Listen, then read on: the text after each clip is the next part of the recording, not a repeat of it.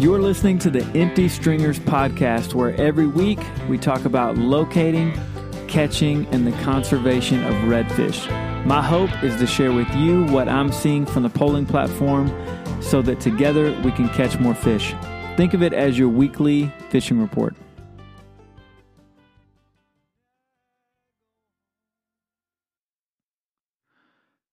Welcome back to the podcast, folks. I'm your host, Matt Parrish. And man, I can feel it. Spring is coming on. I had to, my yard started to grow. I had to mow my yard. And um, also, if you'll notice, so the big, this big cold snap that we were supposed to get wasn't much of a cold snap. I think that it got down to 39 degrees in Houston one morning and by that afternoon it was in the high 50s and then that was it uh, every other day it's been low lows in the 50s highs in the 70s and uh, that's going to continue. So here is what's going to happen. The water temperature needs to be close to 70 i don't know what the exact temperature is but when it is close to being sustained or spends much of the time in the afternoon around that 70 mark for an extended period of time, a few several days in a row, maybe like a week, week and a half in a row, uh, all that bait is going to start hatching. Shad's going to hatch first, uh, shrimp, shad, glass minnows, all that stuff is going to hatch, small bait fish, and then the shrimp are going to hatch. Now, I've, I have a lot of people that reach out to me and kind of tell me what they've seen on the water, and I love that. Uh, sometimes my buddy Kevin will reach out if he's gone going out, and he'll tell me what things look like. He's been laid up. He had uh, knee surgery, so he's going to be back on the water soon. Um, but uh, when he when he's out, he gives me a report. If Chris goes out in his kayak, uh, he'll give me a report. Paul gives me reports. Um, my friend Cody was out yesterday. No, I think it was today. So today is what's today? Today's Tuesday. No, today's Wednesday. Yeah, today's Wednesday. Uh, it's been a long week. The Cody went down to a particular bay system that I don't fish very often, but I do fish once in a blue moon. And he swears to me that he saw lots and lots of freshly hatched shrimp. Now, that is very difficult for me to believe, but I trust Cody. I know he would not lie to me. And uh, I'm pretty sure he's seeing what he's seeing. I, it's a, it's, that's just really early. But with it happening where he said it was going to happen, uh, means that it's going to happen for uh, for me in my area in maybe a week or two. But that's exciting. So spring is coming on a little early. We are still going to get cold snaps, but they're going to be these cold snaps that may dip it into the high 40s overnight, back up into the into the high 60s the next day and then 50s and 60s, 60s and 80s is what we're going to be dealing with for highs and lows uh, through March. And then the last little cold front is going to come in right around Easter. And then we start to move into a summer pattern. What's going to come along with this spring is the wind is going to blow its face off. And you're just going to have to get used to it. This is the time of year when we do things we don't want to do because of the wind. Sometimes we have to drift fish. Oh, I hate drift fishing. But sometimes when that if that wind's blowing so hard and if you like right now, you've got low water and the wind if the wind's cranking, you got nowhere to really hide because you can't get way way back up into the marsh and there's no fish there anyway. So you've got to drift fish. And um, it is what it is. I, I do it. Sometimes I just hate it. I'd rather be poling in some back uh, lake somewhere. But the pattern is going to go as such. The shad are going to hatch. They're going to be itty bitty. There's going to be glass minnows. There's going to be, uh, you know, in April, we'll have some baby crabs and stuff like that. All of that stuff is going to be really small and it's going to make fishing tough for just a little while because they're the fish are just going to have an enormous amount of menu options to pick from. There's going to be a lot of small bait in the water and the way to fish that is uh, twofold. You either match the hatch and hope you get bit that way, or you throw something that's going to make them mad. You throw something that looks edible, but looks like it might be competing with them for that bait. A topwater will actually do the trick in that situation. Um, Kevin, Kevin's outside has some cool uh, top waters, custom painted lures, and he's got some cool um, wake baits. Also, uh, Diamond Outreach, uh, my buddy uh, uh, Wayne Griggs has uh, some cool custom painted lures as well. I picked up some of those at the at the fishing show. Got some cool top waters and, and some other stuff. So grab some of those and and try throwing them I have gotten some redfish to eat when I've thrown. Uh, in particular, I remember this one instance where uh, there was a small shad in the water. They were everywhere. There's bait popping everywhere. You could tell there were redfish in there chasing them. I threw a dark colored paddle tail. I threw a light colored paddle tail. I could not get them to eat. I threw multiple times into the mix of this bait. Could not get them to eat. I had a top water tied on for this instance. I threw the top water out there and I got what I think were the only two redfish in that little group there. Uh, I got both those redfish to eat. They were identical in size. Uh, they weren't that big. But then we had another time, we're in a back marsh, small, tons of small bait. We can see this bruiser of a redfish, and he's uh, he's patrolling about a 15 yard area and uh, he's going back and forth and he's crushing all this little bait. Well, I threw everything I had at him, couldn't get him to eat. Chris starts throwing everything he's got at him. Finally, uh, ha- for some reason, he had like this rattling rogue stick bait tied on, like the, the old bass lure, and that fish crushed uh, crushed that bait, and it was a stud. It was like a you know twenty seven inch uh, heavy fish. So you can you can make them mad and get them to eat that way in the spring. Now, when the shrimp kick off, it's going to be uh, a seagull city, like looking for gulls flying low over the water. Those fish are going to be uh, grouped up in the middle of the back lakes. They're not going to be uh, pushing the shorelines. They're going to be in the middle of the back lake, uh, running under goals. If they end up against the shoreline, it's just because they started out in the middle and they end up pushing them all the way across the lake and then pushing up against the shore. But typically they don't, they're not going to run the shorelines like they do in the fall. In the fall, that you're looking at the shorelines, you're looking at the snowy egrets, all that stuff. That's not going to be the drill for the spring. It's going to be seagulls out in the middle, uh, shallow water, muddy, gross, shallow water. And uh, that's where they're going to be. So I am looking forward to that. I'll deal with the wind as long as we have big schools out there to chase, we can make it work. So, uh, I'm wondering what's going to happen. I have a dilemma. I need to go finish the fence or at least get further on the fence at the Baytown house. But I really want to go fishing tomorrow, especially after Cody told me what he told me.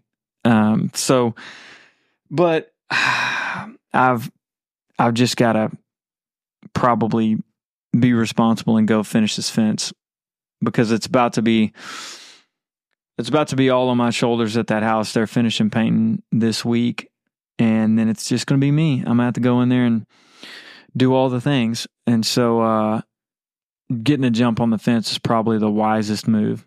So, probably won't fish tomorrow. And I've got, uh, we won tickets to the Rockets game on Friday and that's the other reason why I should do the fence because I'm not going to get to work on it on Friday either. But I'm also not going to get to fish on Friday because uh, I've got to work, and that means I've either got to work when I get done recording this podcast, or I've got to work uh, tomorrow at the house and for my normal job, and then I've got the Rockets game at like two thirty on Friday. So all good problems to have. I am not complaining at all. But sometimes when things get real busy like this, I'll stay up later and work on the computer, taking care of normal business stuff so that I'm uh, freed up during the day to go to things like, you know, a Rockets game or go fish. But it's all piled up too much. And uh, I'm going to have to work tomorrow at the Baytown house. So that, that just is what it is. Those shrimp will have to wait for me on next week. Speaking of next week, uh, the Galveston Redfish Series is not this Saturday, but next Saturday is the hourly tournament. I am fishing what I think will be that entire series in the youth division with my son Reed again. He'll be slinging his uh, new custom rod from Turner Rod Company. And uh, he has not been on the water for a while. So I'm a little nervous about it because he just hasn't had very much practice. But we're just going to go out there and have fun. We don't care if we win or lose. It's more about just having a good reason to spend time on the water. So I'm going to uh, fish Thursday and then uh, do a little scouting on Friday of next week and then tournament. And then the week after that, I go on vacation with the family for spring break. And then when I come back, it's going to be game on for uh, for booking trips. I'm going to start booking paying customers uh, during that time. So um, I've had a few people reach out, and here's the why maybe I sound like a little urgent about it. I've got lots of people floating out there that are waiting to pick their date.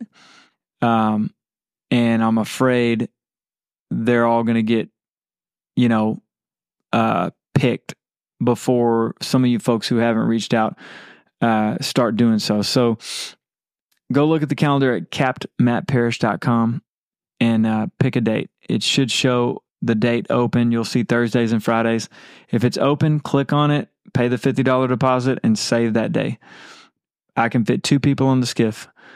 Um, so uh, pick a buddy, y'all split the cost, or take your your dad or your brother or your wife or whatever you want to do, and let's go have some fun. The uh, Airbnb is also starting to kind of fire up. I'm starting to get bookings on that. March, uh, most of March is booked for that, but there's still a few days open. If you want to book my place in Bayou Vista, uh, and you would also like to book a trip, that's great. But if you want to do that, email me at emptystringers at gmail because I will want to make sure that the the booking is available for the house so that you're not booking a trip with me and then the house ends up being booked. So we need to do that all kind of at the same time. So uh, you can do it all yourself through Airbnb and the website. It's all on my website. Capt C A P T Matt with two T's, Parrish with two R's dot com. It's got a holiday house link. You click that, takes you to Airbnb. You can book it. Then you can go back to my site and book the trip. So those are your instructions. Um, do that. I've got five or six already uh, on the books that I, I need to just nail dates down for. So enough of that. Um, I went fishing Tuesday, yesterday. Um, and I don't normally fish on Tuesdays anymore, but uh, the stars aligned. Sarah had a PTL meeting at the school, which means she could take the kids to school. I had a good buddy of mine I've known for a long time uh, named Tim. We go, we've been going to church for the last 13 years together, and uh, he loves to fish. His dad loves to fish. His dad had been sick for a while, and uh, they wanted to come out on the skiff, and we've been trying to make it work forever, right? And yesterday the stars aligned and we did it. And uh, here's what I will say about fishing right now. If you're going out in the next few days, water levels have been really, really low. That's about to change. Uh, and it may even change today, but, uh, or tonight. I will look that up right now. Why not? Uh, because see, what's happening is water levels have been really low, and the fish are very scarce on the flats. When you run into a fish, power pole down, anchor down, and comb the area really, really well because there are other fish close by. They're grouped up, sometimes in groups of four to six, sometimes in groups of two. But it's rare that you find one fish all by his lonesome. So water level, just in case you're wondering, it is 8:18 p.m. Wednesday night. Water levels at 1.13 above the MLLW. So that is already about a foot and a half above what it was when I was out yesterday. So we're on a high tide right now. I mean, it's about to be high tide, so it'll drop back down to pretty low uh, tomorrow. Not not any crazy level change there, but a little higher than it's been. So the fish aren't way back up in the back marshes yet. Uh, the that place is kind of a ghost town. You can run across a fish or two uh, back there, but I'll give you an example of how the trip went with uh, Tim and his dad. We were poling in a relatively shallow water up near a rock ledge. I pulled about 300. Yeah, I pulled about, I'm going to say 300 yards down this rock ledge. Did not see a fish, did not see a bait flip, did not see anything until I saw a fish. Redfish tucked up close to the rocks, looking outward. Tim threw threw his lure out. Fish hit. He set the hook. Fish came unbuttoned instantly and then followed his lure and then turned off on it on the last second. And so he was bummed, but I was like, listen, there is at least one more fish here very close. Let's really look at this area. And so within casting distance of that fish was another fish doing the exact same thing, tucked up into the rocks, looking out. His dad threw out, hooked that fish. So I'm on high alert now because I'm like, all right, I don't the, the probability probability that there are more fish in this area are good. So I'm slowing my roll. I'm not poling as fast. I'm paying way more attention to the landscape and to the water, and I'm trying to spot a fish. You pull for three or 400 yards and don't see a thing, you start to get bored. You start to not pay as close of attention. And uh, when that happened, I really keyed in on everything. Well, we rolled up, rolled up on two more fish, um, and Tim and his dad doubled up. Uh, one was really small. The other was a decent size, 23 and a half inch uh, redfish. And then we had a couple other fish that we had decent shots at and they just wouldn't eat. Um, and caught like three trout also on accident. But um, so they caught four redfish and three trout. So not a great day, uh, but considering the circumstances, it wasn't as bad as it could have been. And so it's like feast or famine. Like when you run into fish out there, hunker down, patrol the area, search it. Like I will do things this time of year that I won't do other times of year, such as uh, instead of po- uh, poling like along this rock ledge, like I told you, and then just not seeing anything and firing it up and leaving, I'll turn back around and I'll go pull some open water nearby there to see if I can see anything out there because sometimes they're not tucked up into the rocks. Sometimes they're out off a little pocket reef. Sometimes they've found uh, a foot elevation drop or a pothole that they've decided to go off in. And uh, you really have to be diligent uh, about honing in on all those little things. And I'm I'm much better at that when I have like clients on the boat as than when I'm just fun fishing. Like when me and Chris are out, I don't you know, Chris is a very proficient uh angler. I don't have to, you know, guide him or teach him in any kind of way. He he knows the drill. We've been out a million times, but uh, I will notice that when I'm out with clients or people that you know, like Tim and his dad, who weren't paying customers, they were they were buddies, but I wanted to give them the client experience. Uh, I will really hone in on the details, and I'll I'll go that extra mile to pull some some spots and stay in an area that I think is holding fish and really pick it apart. And that will serve you well this time of year because you're not going to just run across a fish every 30 40 yards like you do in uh in the fall or when it heats up in the spring so so that's what's up but i really think we've only got another couple of weeks uh, and then things are going to get real good so i remember last year during the hourly grs tournament chris and i fished it and we had we had caught five redfish by eight thirty in the morning, and we were chasing schools. Now none of them were very big, and we didn't weigh in anything that would have won us anything. But uh, we had a strategy, and our strategy was like we were going to go to the weigh in early at nine o'clock because you can weigh in each hour after nine. So we're going to go in early at nine o'clock and hope nobody shows up. Well, people showed up with tanks, you know, and so it didn't work out. But but I remember us already being on schools and and having done really well up to that uh, part of the morning, and then the wind just got stupid and things died off. So uh, yeah, we'll see what happens coming up. I'm going to be watching it really closely next week. Don't think I'm going to get out on the water uh, any for the rest of this week, but it's happening.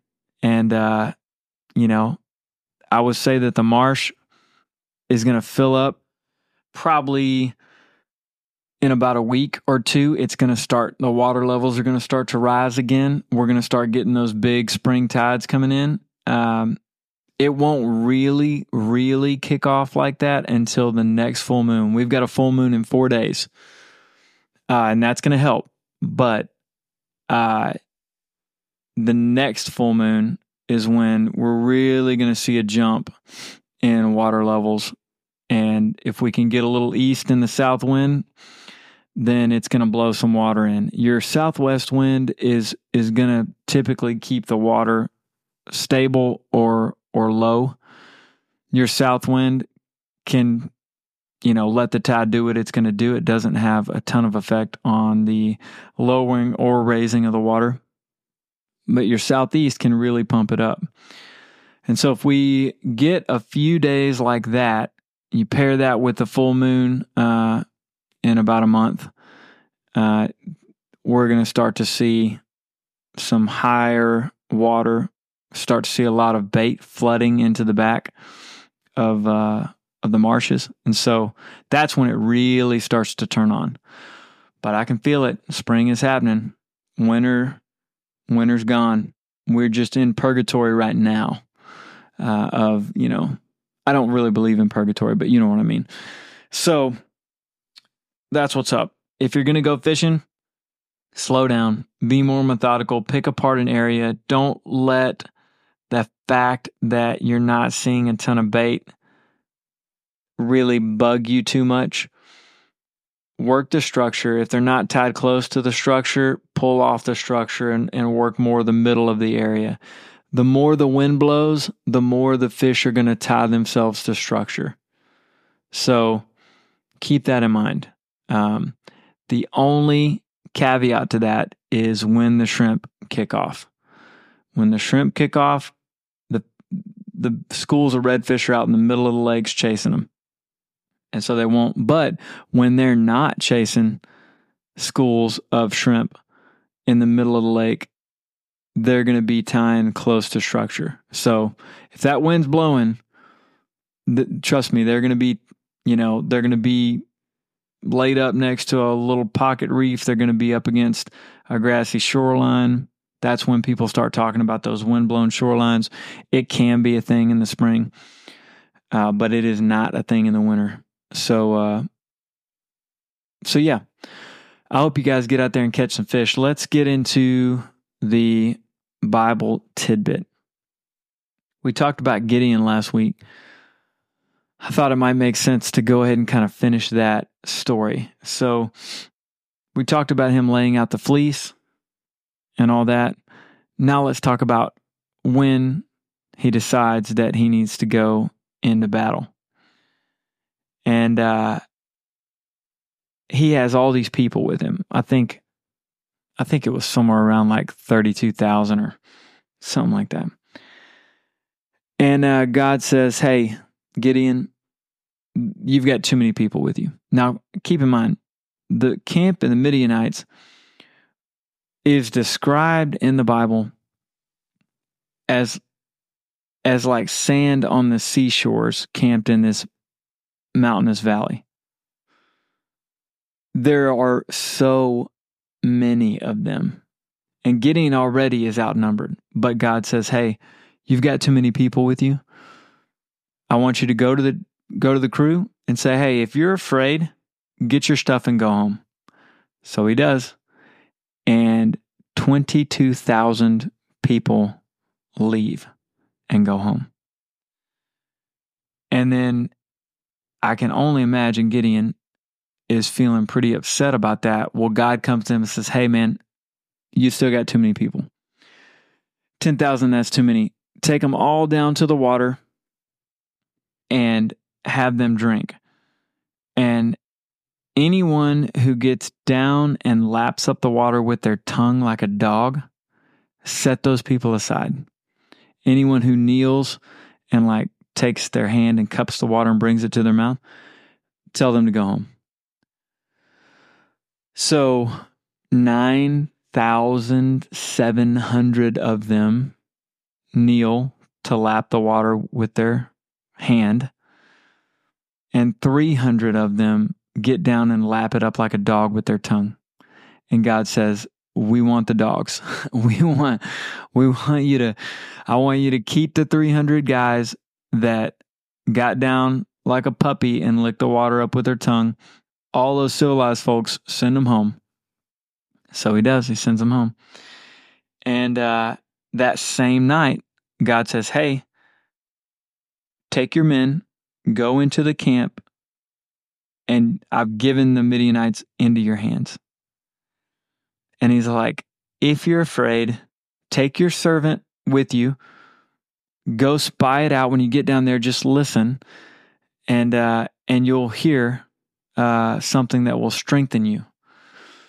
And so Midian is afraid, and he takes his servant down, and they're listening outside of the camp, and they hear this Midianite telling another one of his soldier buddies a dream.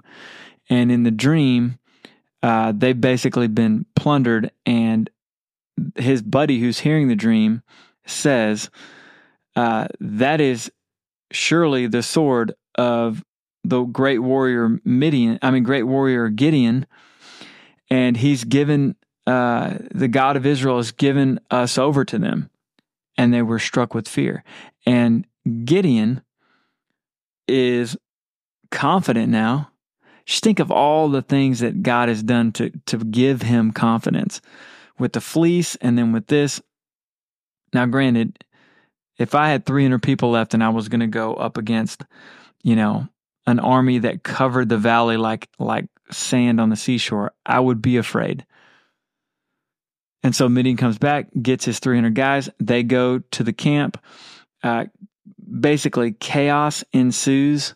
They break a bunch of bottles and, and make a bunch of noise, and chaos ensues in the camp. And they turn on each other and they're killing each other. And Gideon and his men conquer and uh, cause the Midianites to flee.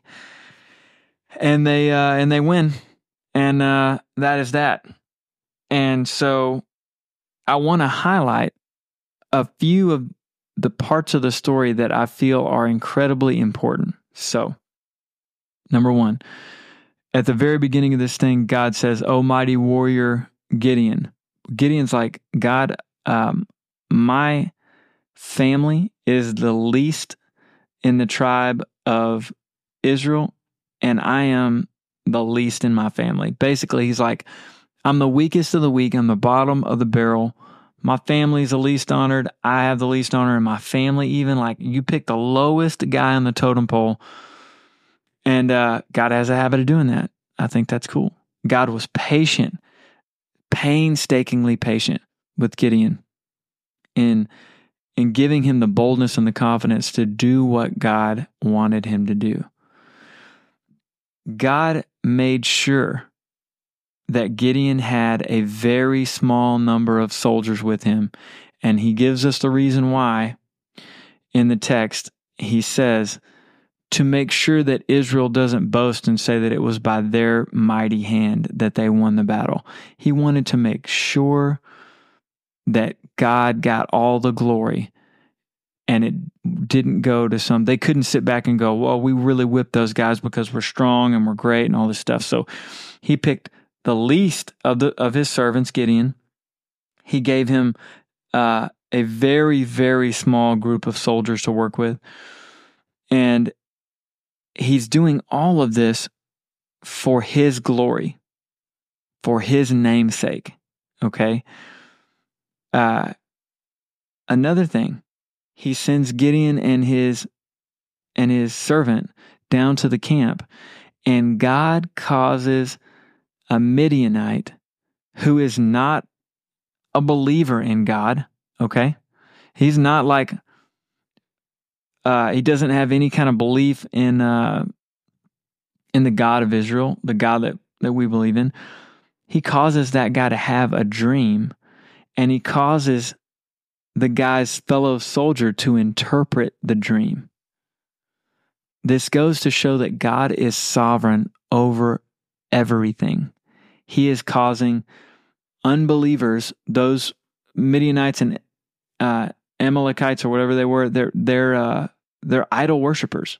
They worship Baal. That's why they were so mad about Gideon tearing down the altar. So God is in control of everything. Not a hair falls from your head apart from the will of God. That's from the book of Matthew. So, knowing that God is in control of everything and knowing that God made these things happen in the this battle the way that he did so that he got all of the glory we can conclude because God is the same yesterday, today, tomorrow, forever. He never changes we can assume and with confidence know that God is still sovereign over every little thing. He is still patient and kind towards us, and He is still out for His namesake, for His glory. He hasn't changed. So, look at your life and the events of your life and the things that are going on in your world through that lens because God is still working that way. And that is our Bible tidbit for the day. If you would like to get a hold of me, email me emptystringers at gmail.com.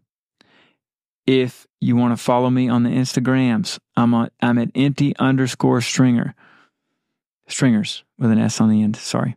I'm on the TikTok, search empty stringers, and I'm on the Facebooks, but I don't post a lot on there.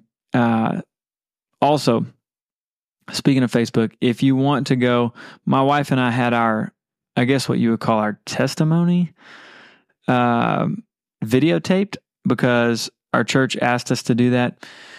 And it's on the Facebooks. Um, my wife shared it. I think I was tagged in it. You can find it it's out there. If you want me to send you the link, email me. I'll send you the link to it. Um, it's a little weird to see it on camera, but uh, it's cool if it helps someone. Uh, what else? Kaden Lures. They did not get to release their smaller paddle tail at the fishing show, but it is coming out soon. And when it comes out, I'm buying a whole bunch of them. And I will tell you about it. I'll tell you where to get it. I'm looking forward to that paddle tail coming out. I will tell you that of my, uh, you know, meanderings at the fishing show, I ended up with several paddle tails. I got the, I have been looking for a paddle tail that works well on a three aught weedless hook. Kwiggler has a uh, Wiggalo Junior. It works great on a weedless setup. Uh, the DSL burner shads that I like to throw sometimes are not, they don't work very well on that weedless setup. And the Kadens work fairly well on it, but they're still a little too long for my liking. The uh, I like to throw them on a regular jig head. That smaller uh, Kaden paddle tail that comes out is going to be a quarter inch longer. It's going to be three and a quarter inches, I think, and that's going to fit great on a weedless setup. Uh, it's going to also be money on a normal jig head. So look for that to come out. And if you are interested in buying a Sabine skiff like mine, come take a ride. I did some stupid stuff in it uh, yesterday. Uh, it just does. It just. It is like driving a four wheel drive Jeep through the marsh. I had dropped Tim and his dad off. Uh, we ate lunch, went a little bit early. We ate lunch. Uh, and then I was back at the house by like one o'clock. Well, I had till about two thirty till I needed to leave, and I, I, wanted to go check on a few things. Well, the, even though the tide had changed and was coming in, it was still lower in the back waters of the marsh than what I had um, seen when I was out there with those guys a couple hours before. But I decided, and it was our, we ran through the back just to check on some things, and it was uncomfortably shallow. Well, I went back there anyway, and uh, I turned a corner and got out into one of these back lakes that I always kind of cross through, and there wasn't any water. Uh, there was puddles, is the best I could say about it. So I just had mud and puddles. I had about 75 yards of that, and uh, I hammered down. I had to turn kind of at the same time, so I had to feather the throttle a little bit and uh, maneuver it just right. And right when that turn gets gets too hairpin to to make it in that mud, the water started to get a little bit deeper, and I was able to I was able to dig down and, and I made it just fine. But I mean, the things that that skiff can do, I scrape over oyster all the time. It's not a problem. It's an aluminum, uh, you know, skiff. It's solid. It it's just I love it. If you want to take a ride on one, let me know. I'll take you out. We'll take a spin or book a trip. You get to see the whole deal in action. Uh, if you want me to put you in touch with Brian, I can. You can also uh, go to his website and there's info on there. I think it's uh, I think it's ultralightboatworks.com or it's sabine.com. I'm not sure. I'll find that out. I should know that. Anyway, you guys have a fantastic week. We'll talk to you next time.